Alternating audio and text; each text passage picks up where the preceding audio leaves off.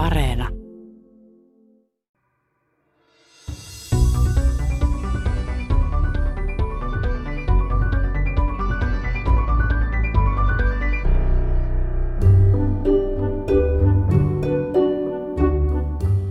Tämänkertainen Tiede Ykkönen alkaa kysymyksellä.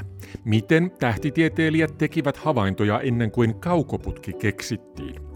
Viisi sekuntia aikaa miettiä, siis miten tähtitieteellisiä havaintoja tehtiin aikaan ennen kaukoputkea.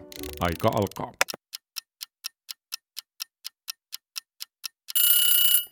Vastaus on yksinkertaisesti katsomalla taivaalle. Mutta se ei suinkaan tarkoittanut vain tähtien ihmettelyä ja haaveilua, vaan tähtiä ja niiden sijaintia ja liikettä taivaalla tutkittiin täysin tieteellisen tarkasti. Hyvä esimerkki tästä on Tycho Brahe, eräs tärkeimmistä tähtitieteilijöistä ikinä. 1500-luvun lopussa hän tutki tähtiä Tanskan ja Ruotsin välissä Juutin raumassa olevalla Venn-saarella siellä sijainneessa observatoriossaan ja hänen työvälineensä olivat silmät ja kvadrantit. Kvadrantit, ne olivat suuria kulmamittoja, joilla pystyttiin kirjaamaan ylös tähtien sijainnit taivaalla nykynäkökulmastakin katsottuna varsin tarkasti. Jo ammoiset luola-ihmiset varmaankin huomasivat, että tähdet eivät suinkaan pysy paikallaan. Paitsi että taivas pyörii ja tähdet sen mukana, niin tähtitaivaalla on myös liikkuvia kohteita, ennen kaikkea kuu ja kiertotähdet eli planeetat, jotka näyttävät valtavan taivaalla ja palaavan erilaisten kiemuroiden jälkeen taas uudelleen paikalleen aloittamaan uuden kierroksensa kiintotähtien suhteen. Tycho Brahen tekemien havaintojen perusteella pystyttiin todistamaan se, että maa on yksi planeetoista ja kaikki planeetat kiertävät aurinkoa. Ja tämä siis onnistuttiin selvittämään päättelyn, matematiikan ja hyvin tarkasti tehtyjen tähtien sijaintitietojen perusteella.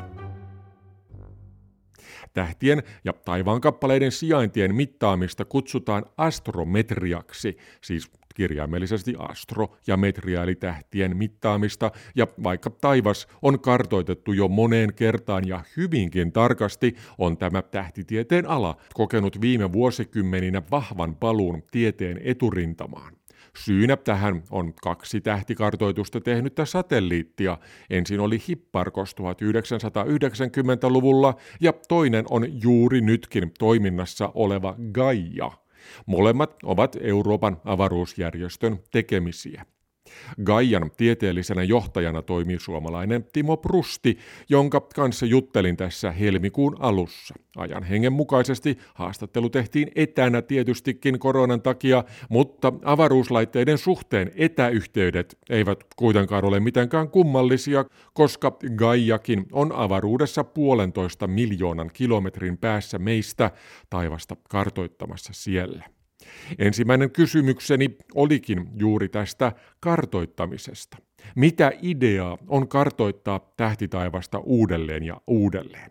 Eikö nyt jo tiedetä, missä ne tähdet sijaitsevat? Joo, tämä on tietysti semmoinen kysymys, mikä niin, tota, kiertää varmaan äh, tämmöisen ei-tähtitieteilijän päässä, että eikös me niin jo tiedetä kaikkien tähtien paikkoja. Äh, Mutta tietysti aina avaa uusia näkymiä, kun jos ne paikat saadaan tarkemmin määritetyksi, että jossain vaiheessa rupeaa olemaan vaikeuksia esimerkiksi paikallistaa, jos nähdään tähtiä optisella alueella ja sitten nähdään radiolähteitä tietyssä paikassa, niin hienon hienot erot saattaa paikassa jo olla suuria, suuria merkityksiä niin, niin kuin tieteen kannalta. Mm. Mutta ehkä ehkä niin kuin tieteellisesti mielenkiintoisempi on sitten, miten näitä tähtien paikoissa voidaan mitata, että se liittyy tähtien liikkeeseen ja etäisyyteen. Mitä kiinnostavaa siinä on siis? Kuinka paljon tähtitaivas muuttuu? Tähtitaivashan muuttuu erittäin hitaasti, koska, koska vaikka tähtien nopeudet voi olla huimaavia kilometrejä sekunnissa, niin sen takia, että ovat niin kaukaisia, niin niiden liikkeet taivaan kannella on hyvin, hyvin pieniä mutta, ja se on sen takia, miksi tulee myöskin niin hankalaksi näitä mitata, että täytyy olla erittäin tarkat, tarkat välineet, että saadaan mitatuksi näitä liikkeitä ja paikkoja. Suuri osa tähdistä, joita me nähdään taivaalla, niin nehän on meidän omassa linnunradassa, eli tässä galaksissa, jonka sisälläkin me mennään, niin todennäköisesti nämä tähtien paikkojen ja niiden liikesuuntien ja etäisyyksien mittaaminen auttaa meitä ymmärtämään sitä, että miten, miten tämä linnunrata oikein toimii. Joo, nimenomaan tämä ehkä, ehkä mielenkiintoisempia tuloksia on löytää tähtiä, jotka itse asiassa liikkuu vähän vastakkaiseen suuntaan eri tavalla kuin mitä ollaan odotettu. Aivan. Ja varsinkin hyvin kaukaisille tähdille tämä on hankala mittaus ja vasta Kaija on sen paljastanut, että meillä on myöskin omassa kotikalaksissa tähtiä, joka kiertää tavallaan väärään suuntaan. Tämä tarina tässä alkaa noin 10 miljardia vuotta sitten, että silloin kun linnunrata oli hyvin pieni, pieni galaksi vielä, niin siinä vaiheessa se törmäsi tämmöisen joku neljä kertaa pienempään galaksiin, joka siis silloin suhteellisesti verrattuna on aika, aika iso törmäys. Ja nämä kaksi galaksia sulautui yhteen, että nyt me ollaan tähdet, mitä on vanhoja tähtiä ympärille, ne ovat peräisin näistä kahdesta galaksista.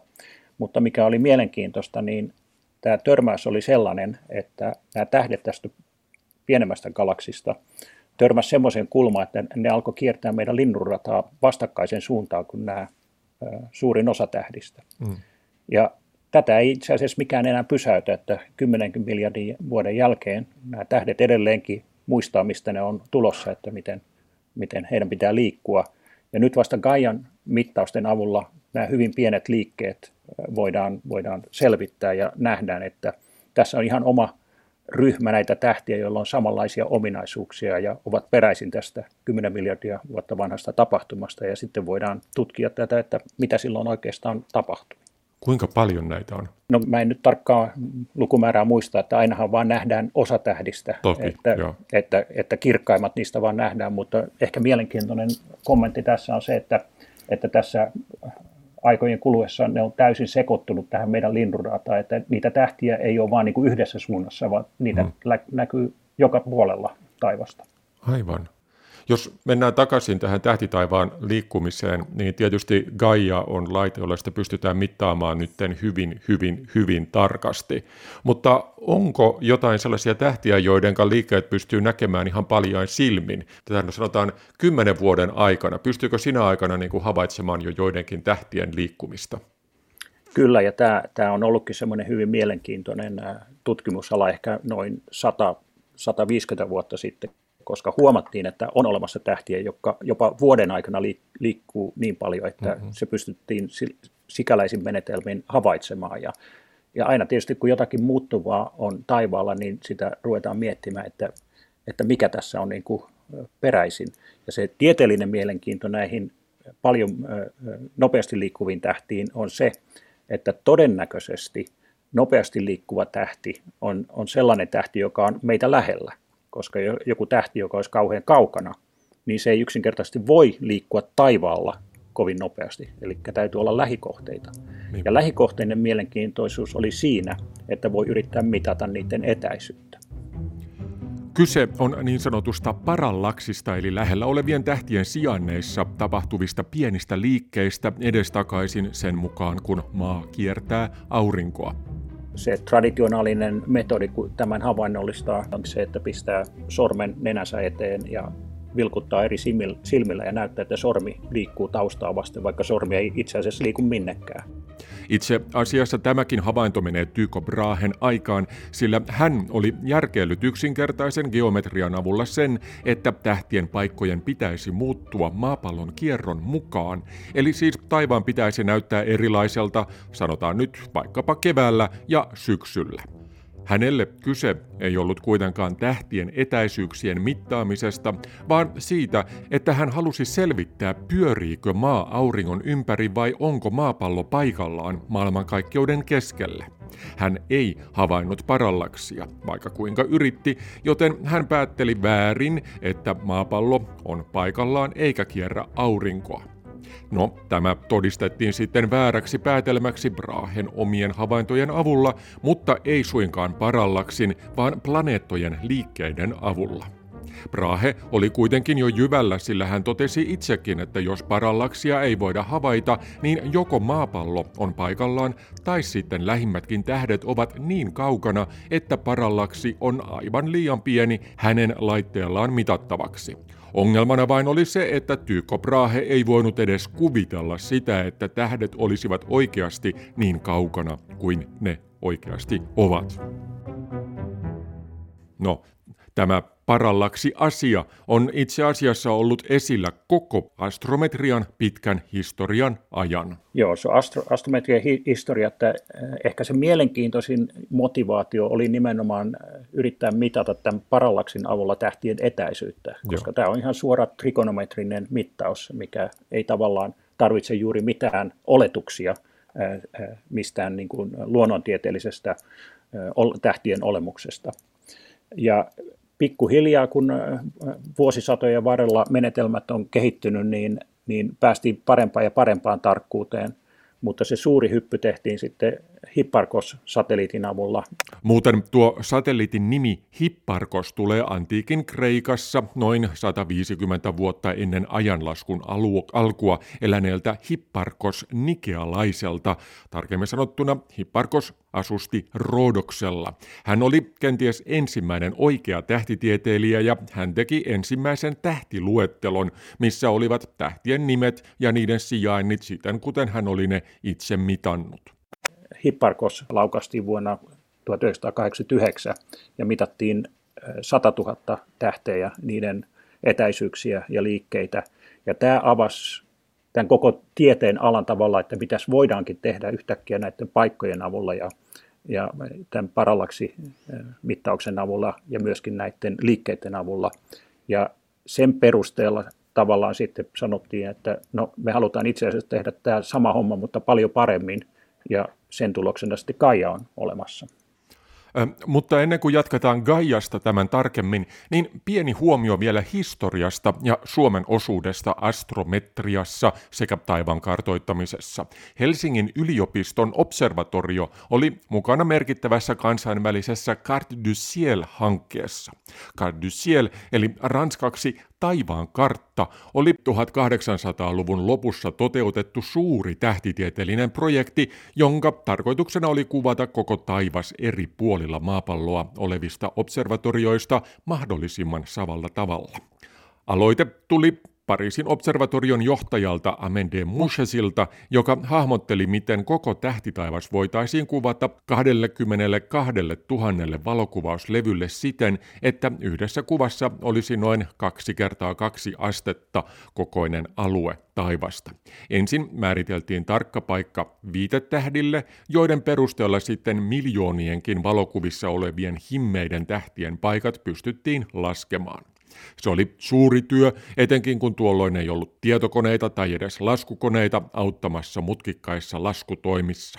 Projekti ei itse asiassa koskaan valmistunut kokonaisuudessaan, tosin syynä oli ennen kaikkea se, että tekniikka meni tuolloin 1900-luvun alussa niin nopeasti eteenpäin, että Cartusiel-projektin kuvat ja menetelmät olivat antiikkisia itse asiassa jo projektin aikana. Helsingin observatorio on muuten eräs harvoista työnsä loppuun saakka tehneistä osallistujista. Kaikki hieman yli tuhat valokuvauslevyä otettiin vuoteen 1896 mennessä ja niistä tehtiin luettelo, mihin saatiin paikat kaikkiaan 284 663 tähdelle.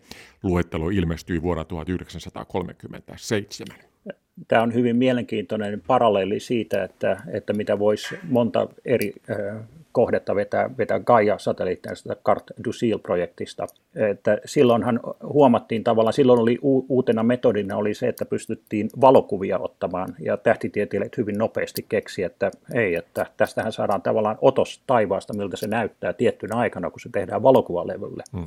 Ja sitten kun otetaan kuvia myöhemmin, niin voidaan katsoa, onko ne tähdet samoissa paikoissa. Ja kyllä siinä yksi suuri motivaatio tässä Karttu Sil-projektissa oli nimenomaan näiden tähtien liikkeiden mittaaminen. Suurin osa näistä tähdistä liikkuu sillä tavalla, mitä, on, mitä voidaan odottaa Gaian tietojen perusteella, eli voidaan katsoa, että missä me oletettaisiin tämän tähden olleen noin 100-120 vuotta sitten. Kyllä. Ja suurin osa on siellä, missä odotetaan. Ja tietysti se mielenkiintoisen on niissä tapauksissa, joissa se tähti ei olekaan siellä, missä se oletetaan olevan. Ja tämä on ihan tämmöinen aktiivinen tutkimuskohde. Mitä ne kohteet on? Onko siellä tähtiä, jotka ovat syntyneet sen jälkeen siis? Ei todennäköisesti, vaan suuri ryhmä, joka näin tavallaan väärin liikkuu, on, tulee kaksoistähdistä. Niinpä koska Gaia ei pysty kaikkia kaksoistähtiä erottamaan, ja sitten siihen Gaian mittaukseen sekaantuu sekä tämä tähti, parin liike että näiden tähtien liike keskenään. Ja sen takia tulee Gaiasta väärä arvio. Ja Karttu Seal, jos se on hyvin analysoitu astrometria niistä kartoista, niin pystytään löytämään tämmöisiä kaksoistähtiä. No entäpä sitten Gaia? Se on varsin omituisen näköinen avaruuslaite. Se on vähän kuin epäsuhteinen lierihattu, missä hattuosan muodostava sylinteri on kooltaan noin 2,3 metriä kertaa 4,6 metriä ja sen alaosassa on ikään kuin lierenä kymmenisen metriä halkaisijaltaan oleva ympyrä. Tämä iso lieri, ympyrä, on alaosaltaan aurinkopaneelia ja se toimii myös varjostimena, jotta sen päällä olevan sylinterin sisällä olevat kaksi pientä avaruusteleskooppia voisivat katsella tarkasti ympärillä olevaa taivasta. Laukaisun aikaan koko höskän massa oli noin kaksi tonnia ja nyt kun polttoainetta on kulunut jo aika paljon asennon säätöön, niin massa on enää puolisentoista tonnia näin äkkiseltään arvioituna. Gaia pyörii siellä avaruudessa ja katsoo ympärilleen vähän samaan tapaan kuin majakan valokeila pyörii majakan ympärillä, mutta mikä oikein on taustalla tässä ideassa? Miten Gaia toimii ja miksi se on tuollainen? Timo Prusti selittää. No Gaia toimii sillä periaatteella, että siinä on tosiaan tämmöinen aika iso 10 metrin halkaisijan kiekko, joka on, toimii varjona. Ja tämä, mitä sä sanoit tästä sylinteristä sen päällä, että tämä on missä nämä teleskoopit ja instrumentit Joo. on. Eli ensimmäisenä periaatteena on se, että äh, tämä liittyy jo äh, koko tämän Gaia-satelliitin ominaisuus siihen, että tiedettiin jo, että halutaan mennä äh, niin sanottuun L2-pisteeseen, mikä on tuolla kuun toisella puolella. Kyllä. Ja tässä on ajatuksena se, että mitä kaikki tähtitieteilijät haluavat välttää, on ei haluta nähdä aurinkoa, eikä maata, eikä kuuta, koska ne ovat liian kirkkaita. Eli se etu mennä tuonne L2-pisteeseen on se, että ne on kaikki suunnilleen samalla puolella. Ja sitten kun siihen pannaan iso varjo eteen, niin onkin sitten lopputaivas nätisti katseltavana. Eli tämän ison kiekon tarkoituksena on nimenomaan peittää nämä kohteet niin, että voidaan sitten sillä instrumentilla siellä toisella puolella katsoa pimeätä taivasta ja mitata hyvin himmeitä tähtiä ikään kuin ulospäin. Mutta millainen se periaate on? Se pyörii siis, siinä on kaksi kaukoputkea. Kuinka, kuinka Gaia mittaa oikein näitä paikkoja? No Gaia on siinä mielessä mielenkiintoinen projekti, että se ei etukäteen tiedä taivasta mitään. Mm. Eli me, me katsotaan, mitä nähdään ensin niin sanotussa SkyMapper-osassa, eli havaitaan tähtiä, ja sitten Gaia ihan itse päättää, onko nämä riittävän kirkkaita, että näitä kannattaa mitata. Ja sitten niitä mitataan samaan aikaan, kun, kun Gaia hyvin hitaasti pyörii. Yksi, yksi pyörähdys kestää kuusi tuntia. No sitten voi kysyä, että no mitenkäs saadaan tarkkoja kuvia, jos kamera, mikä on tässä tapauksessa Gaia, pyörii. Eli mikä on hyvin tämmöinen tärkeä teknologinen osa näistä Gaian kameroista on se, että me liikutetaan sitä kuvaa, taivaan kuvaa, saman tahtiin kuin mitä Gaia pyörii. Eli ideana on se, että, että me, me, kuva siirtyy siinä kuvakennolla samaan vauhtiin kuin mitä Gaia pyörii, niin että se pysyy hyvin tarkkana, koska muutenhan ei voitaisiin pystyä mittaamaan tarkasti näiden tähtien paikkoja. Niin, kuvista tulisi sellaisia viiruja. Niistä tulisi viiruja, eli ja nyt ne ovat täysin tarkkoja. Joo. Ja, ja kun näitä kuvia tehdään siis paljon, niin sen jälkeen pystytään kasaamaan näistä yksi iso kartta. Joo, tässä on itse asiassa semmoinen hyvin ikävä, ikävä tavallaan sivuhuomautus, että tavallaan Gaia tekee taivasta valokuvaa tämän Hubble Space Telescopein tarkkuudella suunnilleen. Mm.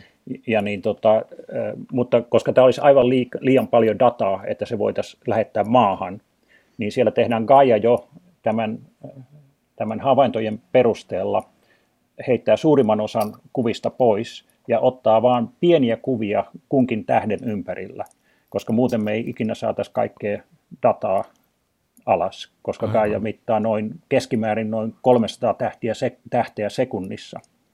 Eli me joudutaan heittämään hyvin paljon kaunista kuvaa taivaalta pois, että saataisiin nämä tähtien tarkat paikat mitatuksia myöskin sieltä satelliitista takaisin maahan analys- analysoitavaksi. Onko Gaialla koskaan otettu näitä tarkkoja kuvia ja lähetetty niitä sellaisena maahan, että tiedetään mitä sieltä voisi nähdä, jos niin haluttaisiin?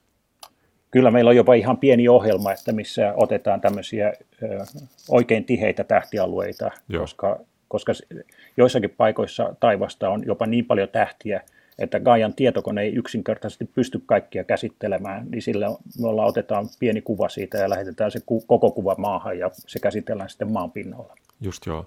Mutta Gaijassahan on kaksi teleskooppia, jotka katsoo ikään kuin toisiin suuntiin eri puolille taivasta. Mä en muista, mikä se kulmamäärä on. Ottaako nämä kumpikin teleskooppi samanaikaisesti kuvia ja miksi näitä on kaksi kappaletta?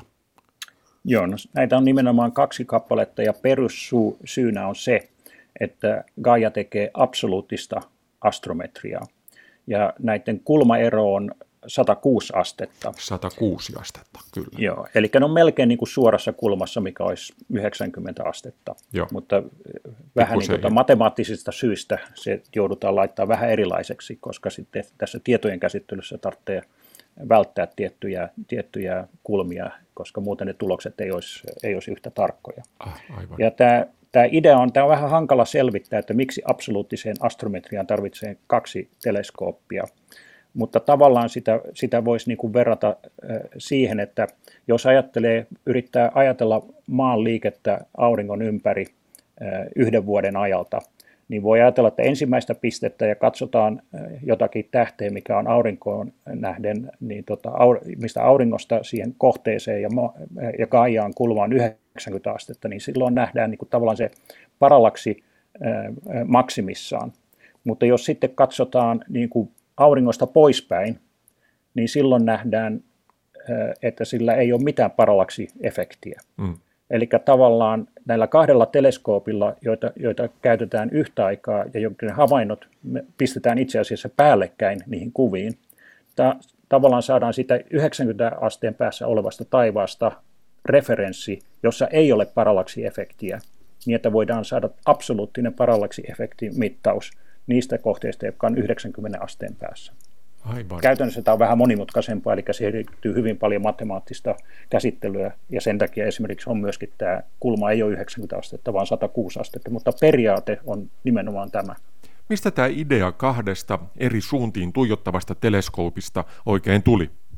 Joo, kyllä tämä konsepti on niin kuin ihan tämä Hipparcos-satelliitin konsepti, vaikka Hipparcosessa se kulma olikin eri, eri suuruinen – Eli se on te- kehitetty silloin joskus jo, niitä ajatuksia ruvettiin miettimään 60-luvulla, 70-luvulla ja sitten 80-luvulla tietysti kaikki kristalloitu, kun tehdään tämä Hipparcos-projekti. Että kyllä ne tulee jo sieltä vähän niin kuin kauempaa historiasta. Ö, oliko Gaian tekemisessä mitään suurempia hankaluuksia? Olit itsekin mukana oikeastaan alusta alkaen siinä projektissa, ja kun yleensä näin kunnianhimoisissa hankkeissa on monennäköisiä vaikeuksia, niin mitkä ongelmat nyt tulevat mieleen vai oliko niitä lainkaan?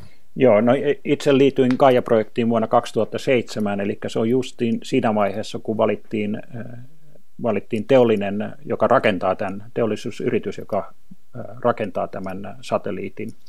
Eli äh, aika alkuvaiheessa sitten pääsi jo katsomaan, että mitkä ne ongelmat on. Ja suurin ongelma ehkä on on ollut siinä, että Gaian pitää olla erittäin stabiili, erittäin vähän äh, liikkuva, termisesti hyvin rauhallinen ja maanpinnalla ei pystytä saamaan sellaisia olosuhteita, mikä Gaialla on avaruudessa. Eli hyvin monet tämmöiset, miten Gaia rakennettiin, on perustunut siihen, että on malli, miten Gaia käyttäytyy avaruudessa. Ja sitten maanpinnalla, jossa on paljon enemmän lämpövaihteluita ja tärinää ja muuta, niin koitettiin mitata, että tämä malli on oikea Gaialle. Mutta ei ikinä pystytty testaamaan, että nämä kaikki ominaisuudet, mitä vaaditaan siellä avaruudessa, on samalla tasolla maanpinnalla. Eli siinä on vähän semmoinen, niin kuin, täytyy uskoa siihen malliin, että se toimii. Kai nyt sentään jotain oli, edes jotain pikkukommelluksia. No ainahan tulee yllätyksiä, koskaan, koskaan ei elämä ole yhtä helppoa kuin mitä sen suunnittelee olevan. Ja niin, eh, esimerkiksi meillä on näiden kahden teleskoopin välillä on eh, isompaa liikettä kuin mitä mallin avulla eh, voidaan, voidaan, voitiin niin kuin olettaa. Ja sen jälkeen tietysti sitten taas datan käsittelijät joutuu menemään töihin, että mitäs nyt tehdään. Ja kyllä tähtitieteilijät aika fiksuja ihmisiä ylipäätään on, että hyvin keksivät, että miten tämmöinen kalibrointi tehdään. Ja tällä hetkellä se on ihan kunnossa, vaikka se liike onkin enemmän kuin mitä alun perin suunniteltiin. Gaia laukaistiin avaruuteen Ranskan Guajanasta Kurun avaruuskeskuksesta juuri ennen joulua 2013 ja kaikki sujui hyvin. Olit itse paikalla tuolla valmistelemassa Gaiaa laukaisuun. Mitä siellä oikeastaan tapahtui? No kyllähän siellä tieteentekijä on hyvinkin semmoinen seuraa tarkkaan, mitä insinöörit tekee, ja, ja siinä vaiheessa ei juuri, eikä onneksi tullut mitään ongelmia, missä olisi tieteellistä niin kuin tasapainoilua tarvittu, eli kaikki, kaikki toimi hyvin ja meni hyvin sujuvasti. Ehkä tämmöisiä hyvin mielenkiintoisia on nimenomaan tästä Ranska-Venäjä-yhteistyöstä muistoja jostakin viimeisestä kokouksesta, mistä päätetään, että huomenna laukastaan Gaia, missä puhekielenä oli Venäjä ja Ranska ja sitten kaikki muut, jotka ei ymmärrä näitä maailmankieliä, niin koitti kuunnella tulkkausta englanninkielellä. Tämä oli aika erikoinen kokemus, kokemus nykymaailmassa, missä kaikki menee englanninkielellä.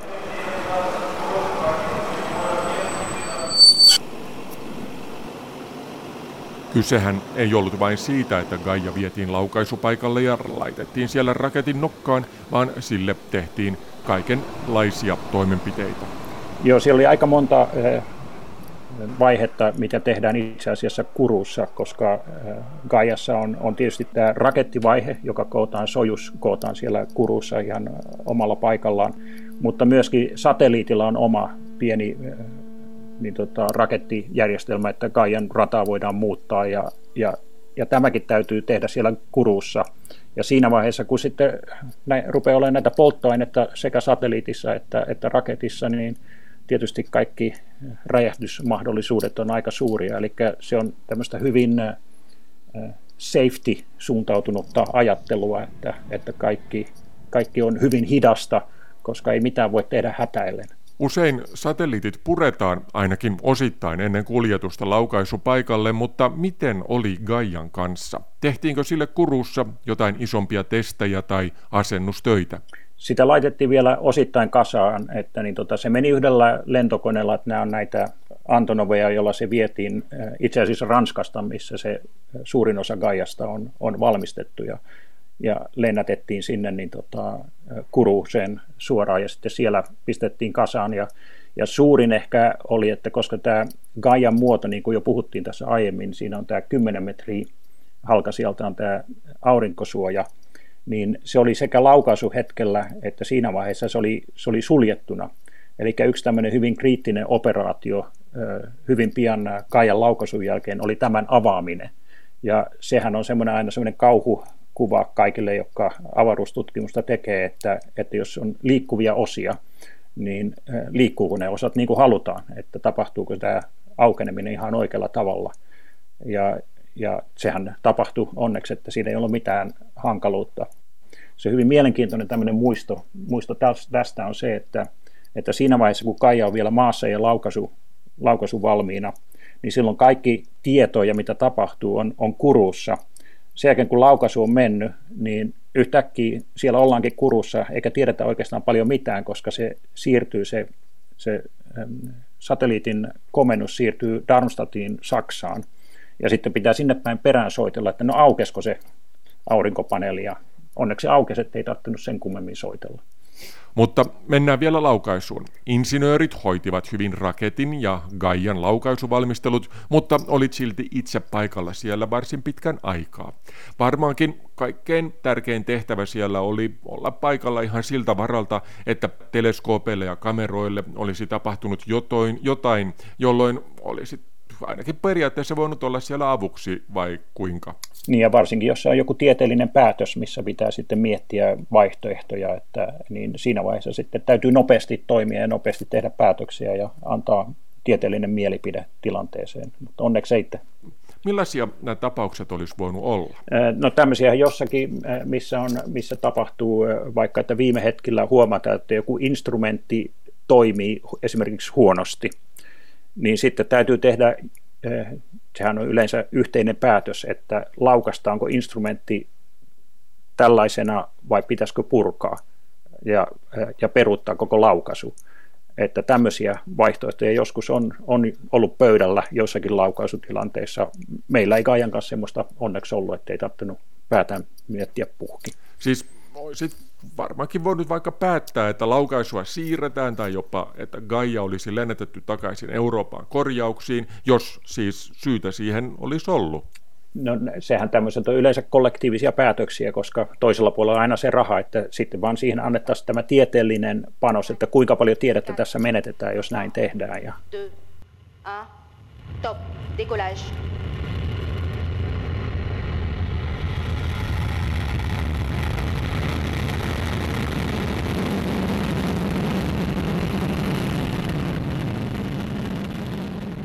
No mutta sitten lopulta kaikki oli kuitenkin valmista ja Gaia laukaistiin 19. joulukuuta 2013, siis seitsemisen vuotta sitten. Miltä se oikein näytti? Se näytti ihan komealta, että tämä Sojus-laukaisualue Kurussa on aika, aika kaukana itse asiassa siitä keskuksesta, muutama kymmen kilometriä, ja, ja minulla oli sitten siellä ihan oma tehtävä, että olla tämän tämmöisen laukaisuohjelman juontajana, että mikä, mikä tehtiin lähetetään internetin kautta.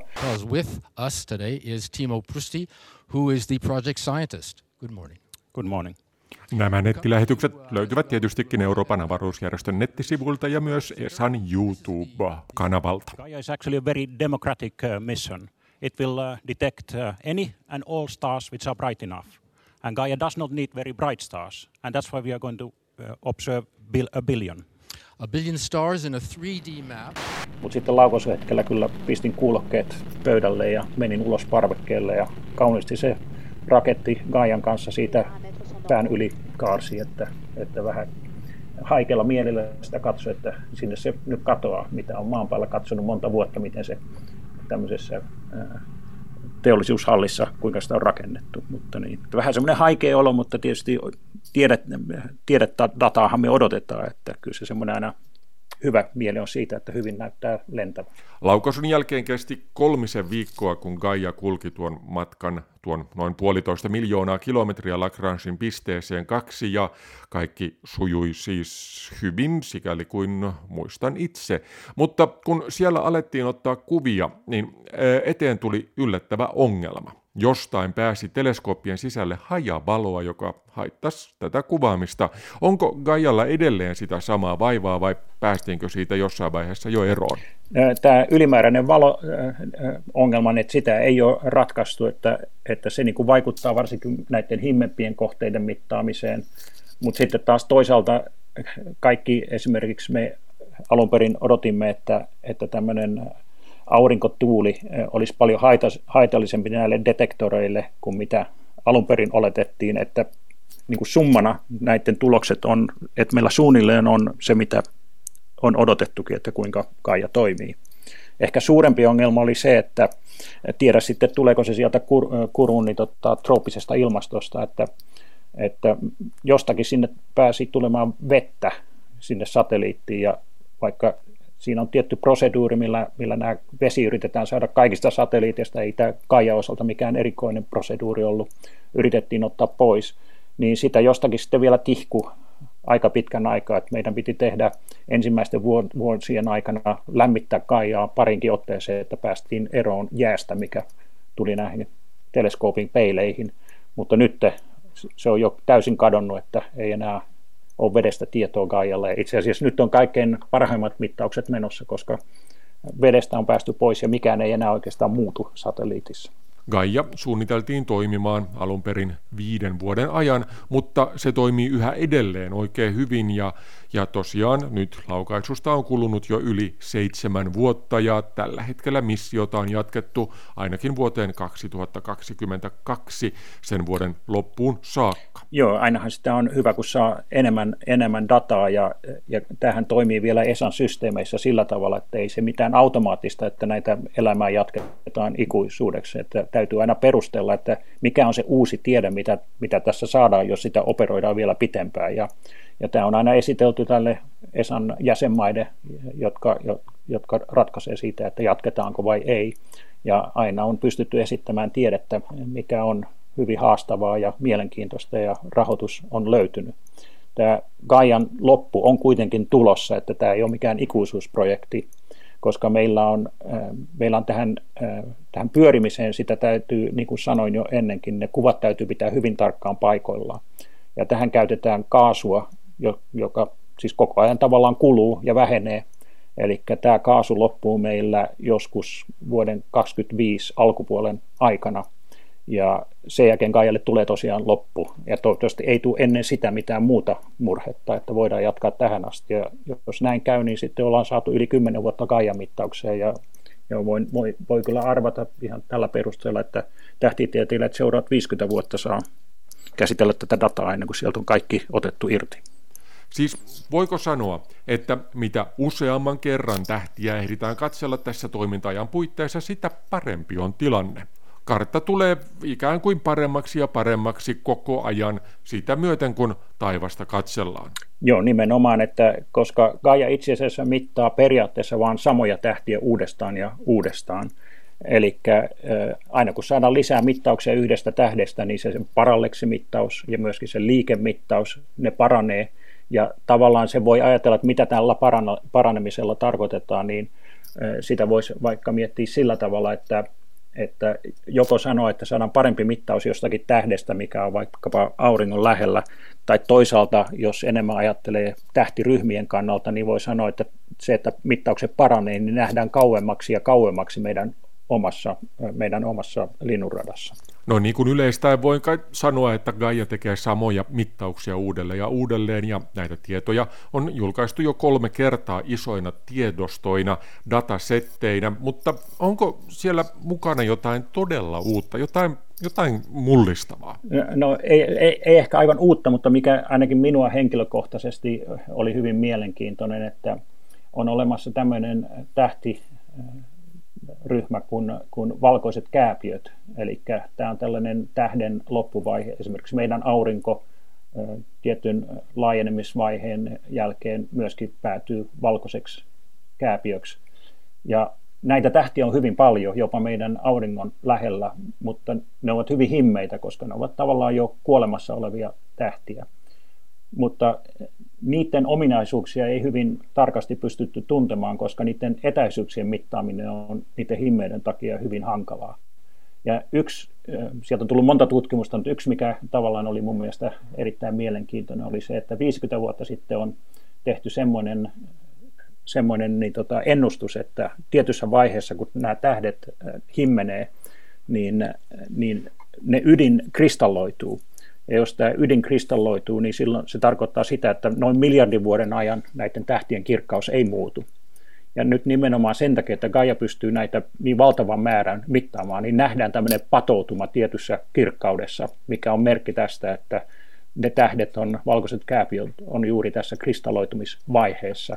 Ja, ja se, niin kuin mikä tässä minua miellyttää, on se, että kun 50 vuotta sitten on tehty teoreettinen ennuste, ja sitä ei kukaan ole pystynyt todistamaan oikeaksi, ja sitten Kaija tulee ja mittaa ja näyttää, että näin se asia on. Jännää, aika yllättävää. Yhdessä vaiheessa Kaijan äh, datoihin myöskin oli mielenkiintoa äh, tähtitieteilijöiden taholta, jotka ovat mittaamassa niin sanottuja okkultaatiomittauksia. Ja tässä on ehkä mielenkiintoisen oli se, että, että äh, haluttiin mitata, kun Triton mikä on Neptunin, Neptunuksen kuu, tuli yhden kirkkaan tähden eteen. Ja eli tavallaan havaitaan varjoa maanpinnalla, jonka äh, Triton aiheuttaa tähdelle. No varjohan on hyvin pieni, eli täytyy tiedä, tietää tähtien ja myöskin Tritonin paikka hyvin tarkkaan, ennen kuin pystytään ennustamaan, missä tämä varjo menee. Ja Gaian tähtikartta oli tähän tarkoitukseen nimenomaan erinomainen ja, ja sitä käytettiin. Ja totta tosiaan Triton aiheutti varjon tähdelle ihan siinä paikassa, mikä ennustettiinkin ja saatiin mittauksia. Ja näiden mittausten avulla tähtitieteilijät ovat katsoneet sitten, että mikä tämä Tritonin ilmakehän koostumus ja paine on. Et minun mielestä niin kuin aika hauska, että tähtien paikkoja hyvin tarkkaan mittaamalla pystytään puh- sanomaan jotakin Neptunuksen kuun ää, atmosfäärin paineesta. Näitä on, on, nyt ennustetaan vakituisesti, että nämä on ihan erikoistuneet ryhmät, jotka näitä käyttää näitä tähtikarttoja ja sanoo, että koko maailma on heille muuttunut, koska ennen mentiin vähän niin kuin arvailujen perusteella johonkin ja joka, joka kymmenes kerta onnistuttiin mittaamaan jotakin, koska oltiin yhdeksän kertaa väärässä paikassa. Nyt kun mennään johonkin mittaamaan ja aina ollaan oikeassa paikassa. Niin ja sitten on tietysti eksoplaneetat. Luulisi, että kun Gaia pystyy mittaamaan myös tähtien kirkkauksia, niin näissä kirkkauksissa tapahtuvien pienet, pienet, pienet muutokset, niin niiden avulla voisi havaita myös tähtien ympärillä olevia suuria planeettoja, kun ne kulkevat tähtien ja meidän välistä. Vai voiko näitä havaita? Tämä ehkä mielenkiintoisin Gaian eksoplaneettoja niin kuin tuleva mittaus on se, että tehdään niiden, mitataan paikanmäärityksen avulla. Ja mitä tässä tarkoitetaan on se, että jos mitataan yksittäistä tähteä, jolla on vaikka joku Jupiterin kaltainen planeetta, niin me mitataan tästä tähdestä se parallaksi-efekti, mutta myöskin se ominaisliike, miten se tähti liikkuu avaruudessa. Mutta jos siellä on Jupiterin kaltainen planeetta ympärillä, niin tähän ideaaliseen liikkeeseen tulee pieniä poikkeamia. Ja se tulee nimenomaan tämän planeetan liikkeen jakson mukaisesti, koska se vähän heiluttelee sitä tähteä. Eli siis kun on tähti ja planeetta, niin planeettahan ei pyöri tähden ympärillä, vaan ne kumpikin pyörivät yhteisen massakeskipisteen ympärillä, ja siksi tähti näyttää vähän kuin viipottavan edes takaisin. Pikkuisen, mutta kuitenkin. Nimenomaan. Ja tämä voi kuvitella, että tämä efekti on hyvin pieni, että kuinka tämmöinen planeetta heiluttaa tähteä aika vähän. Ja tästä johtuen tämä on oletettavissa, että Gaian mittausten avulla me löydetään jopa 10 000 eksoplaneettaa, mutta sen takia, koska tämä efekti on niin pieni, niin siihen me tarvitaan kyllä tämä 10 vuotta mittauksia, että tämä voidaan purkamaan näistä, näistä perusmittauksista, tämä pieni liikkeen muuttuminen planeetan takia. Entäs sitten se kolmas tapa havaita eksoplaneettoja, eli tähden liikkuminen lähemmäksi ja kauemmaksi meistä sitä mukaan, kun planeetta kiertää sen ympärillä, tai siis kun ne kiertävät yhteisen massakeskipisteen ympärillä. Ää, liike on hyvin, hyvin pientä, mutta voiko Gaia havaita myös sitä? Joo, tässä on ideana on se, että tietysti on ensin nämä perusmittaukset, eli tämä astrometria, tämä paikan mittaus, ja myöskin tämä fotometria eli kirkkauden mittaus. Ja kolmas elementti, mitä ei vielä ole mainittu, niin meillä on myöskin spektrometri Gaiassa, joka mittaa spektreja, ja näiden spektrejen avulla, Doppler-efektin avulla voidaan mitata tätä radiaalista nopeutta, eli tässä saadaan sitten kaikki nopeuskomponentit mitatuksi. Ja näiden, näiden perusmittausten jälkeen eh, meillä on vielä sitten vähän enemmän analyysiä, koska hyvin monelle tähtitieteilijälle – jos yritetään 1,8 miljardin tähden vaikkapa näitä tähtien parametreja laskee, niin se on tietokoneohjelman kannalta hieman liian raskas prosessi. Eli se on silloin jo Gaian alussa tehty päätös, että me myöskin tämä konsortio, joka näitä tutkii, niin ei analysoi näitä perustatoja, niin tekee myöskin vähän enemmän tätä analyysiä niin, että tähtitieteilijät saa katalogin, missä on jo paljon enemmän tätä dataa, jota voi sitten käyttää seuraavaan vaiheeseen tutkimusta. Ihan kun tässä ei jo olisi ollut tarpeeksi, niin otetaan nyt vielä mukaan listaan asteroidit. Suomessa Helsingin yliopistossa oleva professori Karri Muinosen tutkimusryhmä käsittelee Gaiasta tulevia havaintoja ihan päivittäin ja onkin sieltä esille kiinnostavia pikkuplaneettoja. Gaia ei itse tietenkään tiedä, mikä se valopiste taivaalla on, mitä se havaitsee, ja osa niistä on tosiaankin tähtien sijaan juuri asteroideja tai komeettoja, aurinkokunnan pienkappaleita. Mutta on siellä vielä muutakin. No Kaija näkee enimmäkseen tietysti tähtiä ja, ja, ja näitä asteroideja, mutta myöskin jotkut ö, ö, ekstragalaktiset kohteet, kuten kvasaarit, ovat hyvin pistemäisiä ja Gaia mittaa nekin, koska ei Gaia tiedä, mikä tämä pistelähde on, että onko se kvasaari vai tähti. Ja nyt tässä viimeisen äh, datareleasin yhteydessä tämä ehkä tämmöinen mielenkiintoisin ominaisuus oli se, että näissä kvasaareista on löydetty, että ne liikkuvat. Me tiedetään jo niiden ominaisuuksista, että ne on hyvin kaukaisia kohteita, eli Gaia ei ikinä pysty niiden omaa liikettä mittaamaan. Eli mistä on kysymys, jos Gaia rupeaa mittaamaan liikkeitä kvasaareissa? On kysymys siitä, että Gaia maapallon mukana, joka taas menee auringon mukana, kiertää linnunrataa noin suunnilleen parin sadan miljoonan vuoden jaksossa. Eli me ollaan jatkuvasti kiihtyvässä liikkeessä, koska muutenhan me mentäisiin vaan suoraan eikä käännyttäisi aina siihen meidän galaksin keskustaa kohti. Ja tämmöinen kiihtyvä liike aiheuttaa sen, että kvasaareissa nähdään ominaisliikettä.